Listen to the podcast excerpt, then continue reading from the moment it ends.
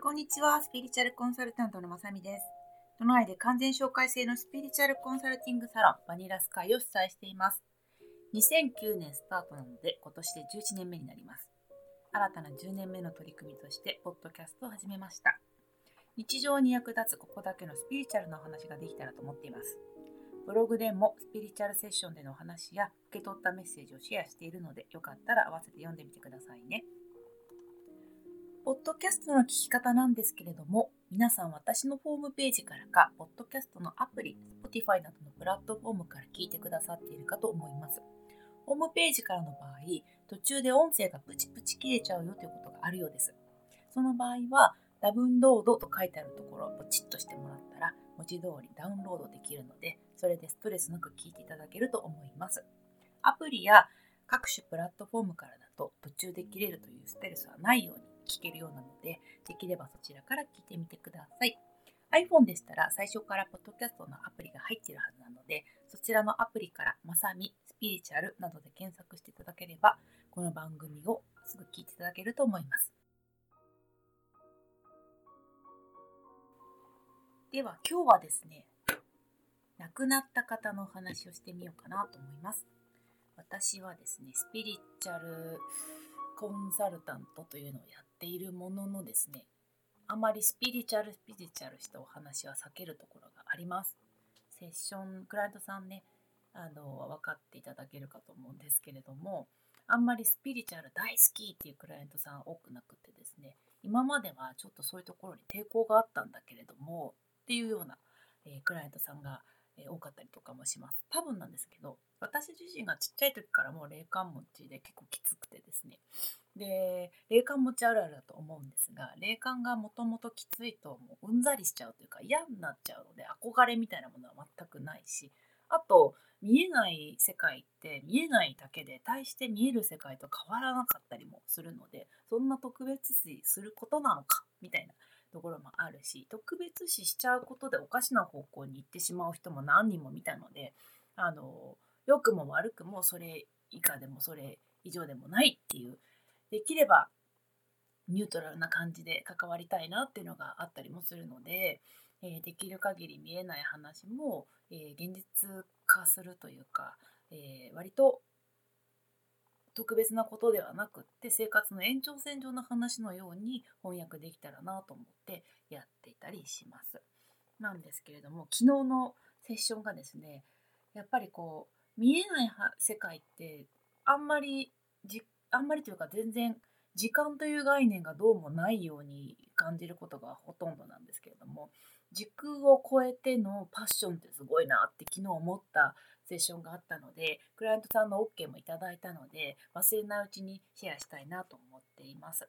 えっと、私セッションではですねその方のハイヤーセルフからのメッセージを翻訳するっていうことをメインにやってるんですね。というのももちろんハイヤーセルフ以外にもいろいろいわゆるその方の守護霊的なその方自身のエネルギーではないんだけれどもその方がやってることを応援しているみたいなご先祖様だったりとか、まあ、やってることが近しい以前いたエネルギーとかがこう見えたり聞こえたりアドバイスしてきたりっていうこともあるんですけどあんまりにも自分以外のもののメッセージをお伝えしてしまうと、えっと、それでまあ例えばうまくいったりした場合は依存関係が生まれちゃうじゃないですか。あとやっぱり自分の人生って自分で決めて自分で切り開いていった方が楽しいと私は思っているのであくまでご自身がご自身と対話することを深いところでお手伝いしたいのでハイヤーセルフに絞ってお話をしているんですけれども、えーと、クライアントさんによってはやっぱり亡くなったおばあ様とかおじい様とかあと事業を継いでる方とかだったらねあの創業したひいひいおじいちゃんぐらいとかが出てきたりとかってすることがあったりするんですけれども、えーとその場合はあのあくまで亡くなった方だからって対に正しいことを言うわけではないと。例えばお父様とかお母様が何か私クライアントさんにアドバイスしたところで絶対正しいわけじゃなくてそれはお母様とかお父様と個人的な、えー、視点からのアドバイスでなだけじゃないですかそれと本当に一緒なので別に亡くなったからっていきなりこう神格化するわけでもないのでなのでえーと、あくまで一人の友人とか、えー、あなたを心配する人からのアドバイスと思って聞いてねっていうことはしっかりお伝えしながらその亡くなったから方からのアドバイスをお伝えしたりすることもあります。で昨日はですねすごいなと思ったのが昨日の方ですね某有名校の教員の方なんですね。私関西の人間で、まあ、あれ？大学卒業後社会人になってから東京に来たのでがあんまりやっぱりほら学生の頃とかだとね大学ってやっぱりそんなに東京のあ東京の学校とかって知らないと思うんですけれども。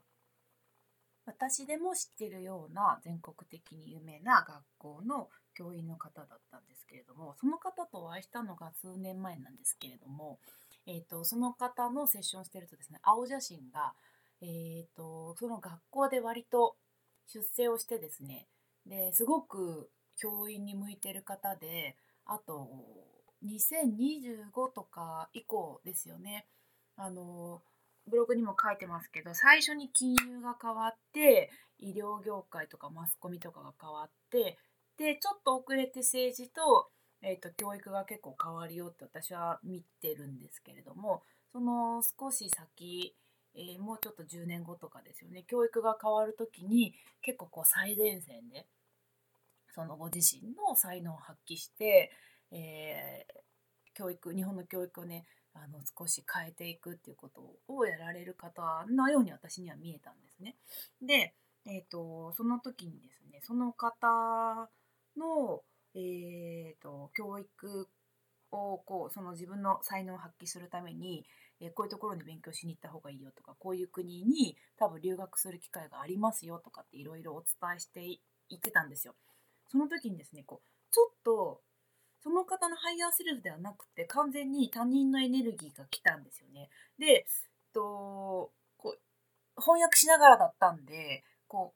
う目の片隅に入ってるみたいなイメージであれ誰か来たなと思っていてで読も読むべきか読まざるべきかなんだけれどもその方の圧がすごいから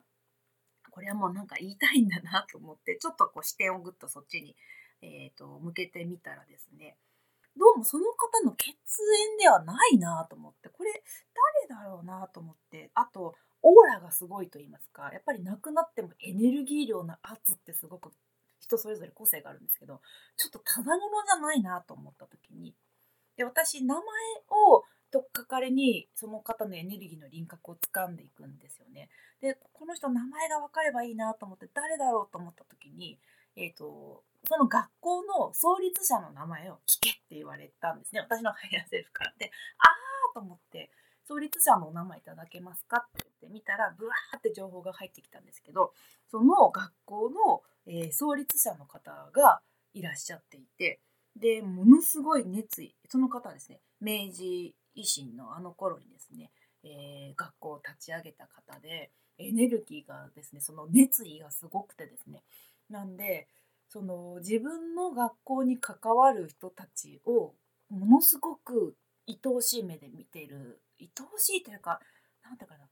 応援すべきものみたいなエネルギーで見てるしもっと言うと日本国のこの日本のえー、若者たちをいかに教育するかっていうことはいまだに多分考えてるんだってまして。でこれちょっとあとまたちょっと違うコンテンツで説明しないと時間あれなんですけど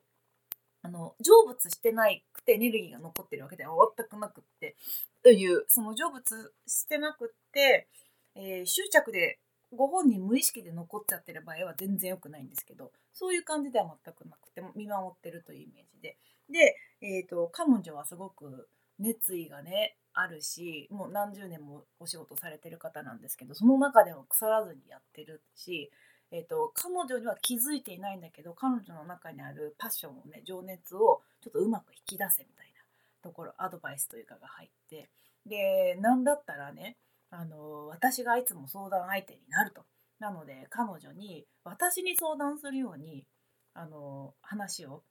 知ってほしいみたいなことをすごく言われたんですね。でその何年か前に、まあ、話半分で聞いてくださいねみたいな感じで、えーと、そのご自身が教育に関して迷ったりとか、えー、自分自身が理想と思う教育がこうどうし、まあ、多分今世じゃできないなみたいな気持ちになった時は創立者のえーと、方のお墓参りをして、えーと、本当に、あの信頼できる先輩に尊敬する先輩にお話をするように心の中でも口に出してもいいからいろいろとご相談してくださいしてみてくださいねってお話をしたんです。じゃあ彼女がですねいや私は実は創立者がすごく尊敬しててあの大好きなんですっていうようなお話をされてたんですね。で、えっ、とまあ年に1回来てくださる方で数年そのお話をして数年も23年経つのかな昨日ですねもう私がセッションを始めた段階でその創立者の方のエネルギーがもうあるんですね。でこれよくあるあるなんですけれども割とあのパッションの強い方ってとにかくえー、伝えられるものは伝えたいということでセッションの初めにグイグイ来られる方が多くてですねいろいろお前が言う前にちょっとこれだけ伝えといてくれみたいな形で昨日も出てこられてで彼女が今やろうとしていることを推進するためにはこういう気持ちが大事だとか横のつながりを作れとか割と具体的なアドバイスをされてたんですよね。であまりにもつながりが濃くなっていて最初お会その時その彼女のセッションで見たエネルギーのよりもしっかりリンクが見えたのでなんだろうなと思ってちょっと伺ってみるとあのやっぱりこの23年で悩んだ時にはすぐにお墓に行って、まあ、一人ごとのようにいろいろ自問自答するっていう場を作りながらもその創立者の人に心の中でどうなどうなんですかね？っていうところをずっと対話をしてたっていうことだったんですよね。あだからこんなにつながりが強くなったんだと思いました。なのでえっ、ー、とでちょっと面白かったのがもう何でも相談してこいと。でその限界はもちろんあるけれどもで彼女のやっぱり範囲というか彼女の個性を超えることはできないけれども、えー、何らかの形でサポートをすると。それが自分自身がその創立者の方もお金儲けでこれをやろうとしてる方では全くなくもう全くの興味がなさそうな方だったしただひたすら子どもたちもっと言うとこの国の未来というのを考えた時に子どもの教育っていうものが一番手っ取り早く国をねあの豊かなものにするんだ。それは精神的にもいろんな意味でですね。っていうもう信念の方のようだったのでその私のクライアントさんにの中にあるピュアな、えー、子どもたちへの思いとか、えー、教育への思いっていうのがこうシンクロするような引き合わせるような形でかその創立者の方に響いていてもう何のサポートだってやるんだからとにかく相談してこいみたいなことをおっしゃってました。なんだけどちょっと面白かったのがその方はですね多分その創立者の方は相当個性的な方で一つこれって決めたらそれ以外本当どうでもいい人なんだろうなっていうあの感じがします。もう一極集中型で多分生きてらっしゃる方も教育以外のことはもう食べることとかもどうでもよかったんじゃないかなっていうぐらいあの過集中の方なんですけど、えーと、その彼女もお仕事以外にも悩みってあるじゃないですか。そういう悩みのことは全く見てないというかそのその方と共鳴する同じパテンションで同じ情熱について語り合えることは全力でサポートするって言ってるけどそれ以外の彼女の悩みはあんまり見えてないのかなっていう感じがちょっとしたので、えーと、ちょっとこっそりあのお仕事以外の相談はあんまりしてもそんなに反応はないかもしれないですよってちょっと笑いながらお話ししたりとかしました。でこんな形で私こう亡くなってからも人との絆ってすごくあるんだなと思うこと何回もあって別の私のこれは友人なんですけれども私の友人がある、えっと、音楽のすごくあこの話はあれだなまだ話していいか確認を取ってないから、えっと、確認を取ったらまたします。なんか すみません。なんかちょっと出しみたいでこれはわざとやったわけじゃないんです。ごめんなさい。聞いてないやと思ったんで、えっと、確認を取ってから言いますね。じゃあちょっと、あ、これは多分言っていいなっていう話だと思うんですけど、有名人の方で、岡本太郎さんいらっしゃるじゃないですか。私の経験なんですけれども、えーと、私の場合ですねなくなったエネルギーと,、えーと、波長を合わせるってことはできる限りしないようにしてるんですね。あの意識的に残っているっていう場合は波動が高いんで全然いいんですけれどもついつい執着で残っちゃった、まあ、いわゆるお化けですよねは本当に自分の状態が悪いとつながっちゃいますけど、まあ、もっと言うとつながったり見えちゃった場合は自分の波動が落ちてるなっていうシグナルにする。で小さい頃はねコントロールができなかったんでしょっちゅう見てましたけどと最近はよっぽど自分の状態が悪くないと見ないで済みます。あこれは霊感ある人はあのとか最近霊感ついちゃったとかちっちゃいお子さんでね霊感ある方は見ないようにするってできますかね。波動合わせなきゃいいんでね。あのいちいち合わせてると神経持たないですからね。なので私の場合そのアピール向こうから見て見てってアピールは全て無視するんですけどただこっちが惹かれるエネルギーってあるんでそれはついつい見ちゃうんですが私岡本太郎さんは大好きなんですけれども岡本太郎さんの青山のもともとアトリエ住んでらっしゃったところがこう開放されて美術館みたいになってるところがあるんですけれどもそこに行った時にですねあんまりその時平日かなんかで人が珍しくいなくてでこう絵ってすっごいエネルギーが入るんですよね。前のポッドキャストでも言ったと思うんですけれどもえっと、文字とか絵とかやっぱりそのエネルギーが残るんですけど太郎さんの絵がいっぱいあるのですごいエネルギー酔いするというかすごい濃密な空間だなと思いながらも、ま、ちょっとその人がいないからその人がいるとその人のエネルギーもであの不純あの不純物っていう言い方をすると嫌な言い方に聞こえるけれどもその純粋な太郎さんのエネルギー以外のものも混じっちゃうじゃないですか。それがなかったので私とお友達しかほぼいないぐらいの状態だったのでこの濃密空間に浸れるってすっごい贅沢だなと思いながら見てたらですね、えっと、岡本太郎さんだよねっていうエネルギーがむちゃくちゃ私を見てたんですね。でいやこれは間違いかもしれない私が好きだからえー、希望的観測希望希望で、えーと、そう見えちゃってるんじゃないかと思ってこう、えー、落ち着こう落ち着こうと思ったんですけどお前は見えてるんだから聞けみたいな感じであなた見えてますよねっていう感じですごい前のめりでバーっていろんなことを言ってこられて。でえっ、ー、とその時私が受け取ったのはその情熱パッションが大事なんだよっていうお話をなんかわーってされて。ただ私はですね岡本太郎さんといえば芸術は爆発だじゃないですか。だから芸術はパッションだし人生はパッションなんだよって言われた時にあれやっぱりこれ私が勝手にこう思い見たっていう何か違うものかなと思いながら。でもなこんなにはっきりくっきり見えてるしなと思ってあれ？と思いながら2階でそのエネルギーと対面したんですけれども1階に降りていくと本が売ってたので何気なくその本をパッて開くとですね芸術はパッションみたいなページがバーンって出たのであこれはやっぱ伝えたいことなんだなと思ったんですよね。でなぜその太郎さんがそこに残っている残っているか意識的に残られているかっていうのはやっぱりなんかこの国日本っていう国っていうだけじゃなくて多分世界とか人間っていうレベルでだと思うんですけれどもこうもっとねパッションを持ってね生きるってことをやった方がいいんだみたいなその若い人たちへの気持ちっていうのがあってでなんかこう何かしら私みたいに霊感的に見える人でもいいし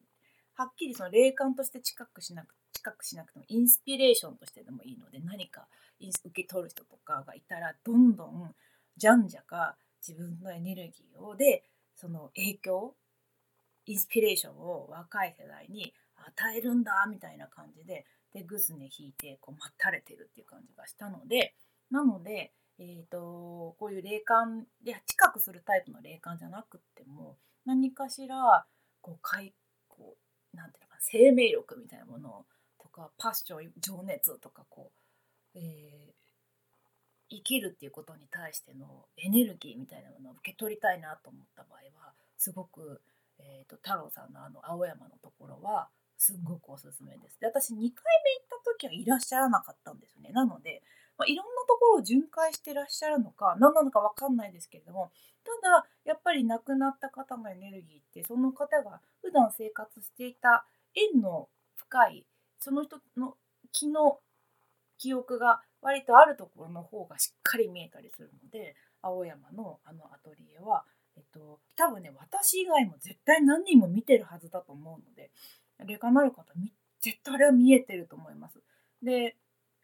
えっと、なのでちょっとねインスピレーションを受けたいとかっていう方行ってみることおすすめです。はい。他にもなんかほっこりするような亡くなった方と生きてる人の交流の話は結構あったりするんですけど、えーと、皆さんパーソナルの思い出だったりするからちょっと話したいなと思うテーマに関連する人に連絡をして OK もらったらまたシェアしたいなと思います。じゃあ今日はこの辺りでおしまいにします。